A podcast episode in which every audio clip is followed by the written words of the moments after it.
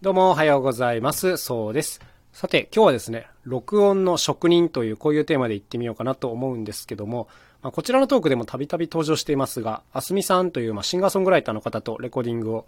やっておりまして、でこの間、まあ一日レコーディングだったんですけども、もうね、本当にこの人なんか、アーティストというか、職人なんだよなって思わされることがあったんですよね。なんか、一回こう、一本通して一曲撮りますと。で、まあ、気になるところは、あの、パンチインといって、後からこう、一部差し替えみたいなことをするわけです。で、今のこう、録音技術ってすごい上がってて、こう、パンチインしたところがね、ほとんどつなぎ目がわからないような修正の仕方ができるんですね。あの、フォトショップとかってこう、写真をいじれますけど、ああいうのも上手な人がいると違和感全然ないじゃないですか。まあ、あれにちょっと似てて、音源もかなり、えー、後から差し替えても違和感ないようにできるんですけども、で、例えば、あすみさんがね、この間歌詞を一箇所間違えたところがあったんですよ。で、ここちょっと間違えちゃったから、もう一回やっていいみたいな感じで、まあそこだけ取り直すことになったんですけど、あの、パンチインするときって、大体その間違えたところのちょっと前ぐらいから流して、で、こう歌をかぶせていって、で、まあちょうどいい、うまくつながるところでこうつなぐという、まあこんな手順でやることが多いんですけども、その時のね、あすみさんがその、まあかぶせって言ったんですけど、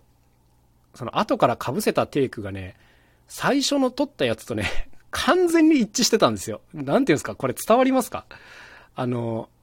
トレースっていうのがあるじゃないですか。絵をこう、上から半透明の紙を乗せて写すみたいなトレースというのがあるんですけど、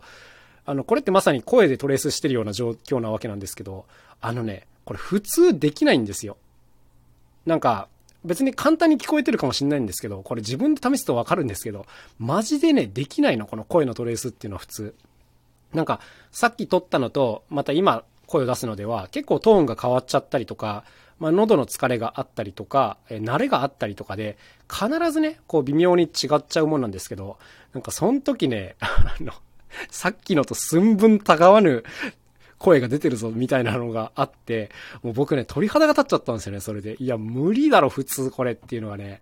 あってね、なんかもう感動しちゃいましたね、そこで。うん、あ、職人ってこういうことなんやっていうのをね、痛感させられました。なんか、僕もその時一緒に打楽器をいろいろ取ってて、で、まあ、あの、場所によっては後から直さなきゃいけないとこもあるんですけどね、僕はね、できないんですよ、これが。うん、さっきのあの感じをもう一回やるっていうのが、どうしてもこう決定的に苦手で、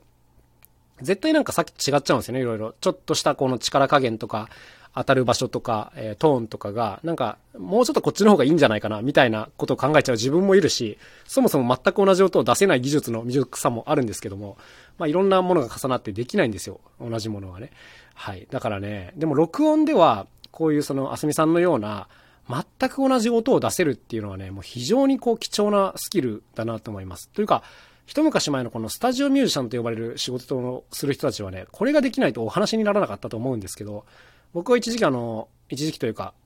音楽始めた時はスタジオミュージシャンを目指したんですけども、まあ自分のこの性格と技術的に全く向いてないなっていうことが分かって、まあ諦めたんですけども、いや本当にこの録音のね、職人っていうのはね、なんかもう異常な能力だなと思いましたね、その時に。うん。だって皆さんちょっとイメージしてください。じゃあ、自分の名前をこう紙に書きますと。でね、じゃあそれを1枚横に避けて、次の紙に全く同じ大きさ、全く同じ筆圧、全く同じ形で名前書けますか？書けないですよね、これ。あの、これが書けるっていうのが、その、さっきの凄さなんですけども、大体あの想像つくかなと思うんですけども、まあ、これはね、やっぱ一つの例えば字を死ぬほど書いた人だったらできるかもしれないけれど、それがこう何文字か重なってきたりすると無理じゃない、普通。うん、だから、こういうことなんですよね。なんか、寸分たがわぬものができるっていうね、ここになんか度肝を抜かれたという、まあそういうお話でしたね。いや、ほんとできんわ、こういうのは、俺は。っていう、まあそんな、はい、もうそれが言いたくて今日撮ってるという感じでした。まあとにかくね、あすみさんはマジですごい。あの、歌が上手いっていう次元をはるかに超えていてですね、まあ表現力とか、その、まあ技術とかね、あと何よりこう耳がめちゃくちゃ良くて、うん、なんか本当にちょっとした違いをこう聞き分けて、しかもそれをこう、敏感に反映させるので、なんかその辺も僕とは全然違うというかね、僕は結構あの、大雑把な耳と大雑把な性格をしてるんで、まあ大体良ければもういいんじゃないですかね、みたいなことを言っちゃうんですけど、いや、ダメでしょ、みたいな感じの やりとりがね、いろいろあるんですけども。はい。もう本当にこの感覚が鋭敏な人ってのはすごいなと思った、そういうお話でございます。ということで今日はこの辺で終わりにしたいと思います。それではまた明日お会いしましょう。さようなら。カジノそうでした。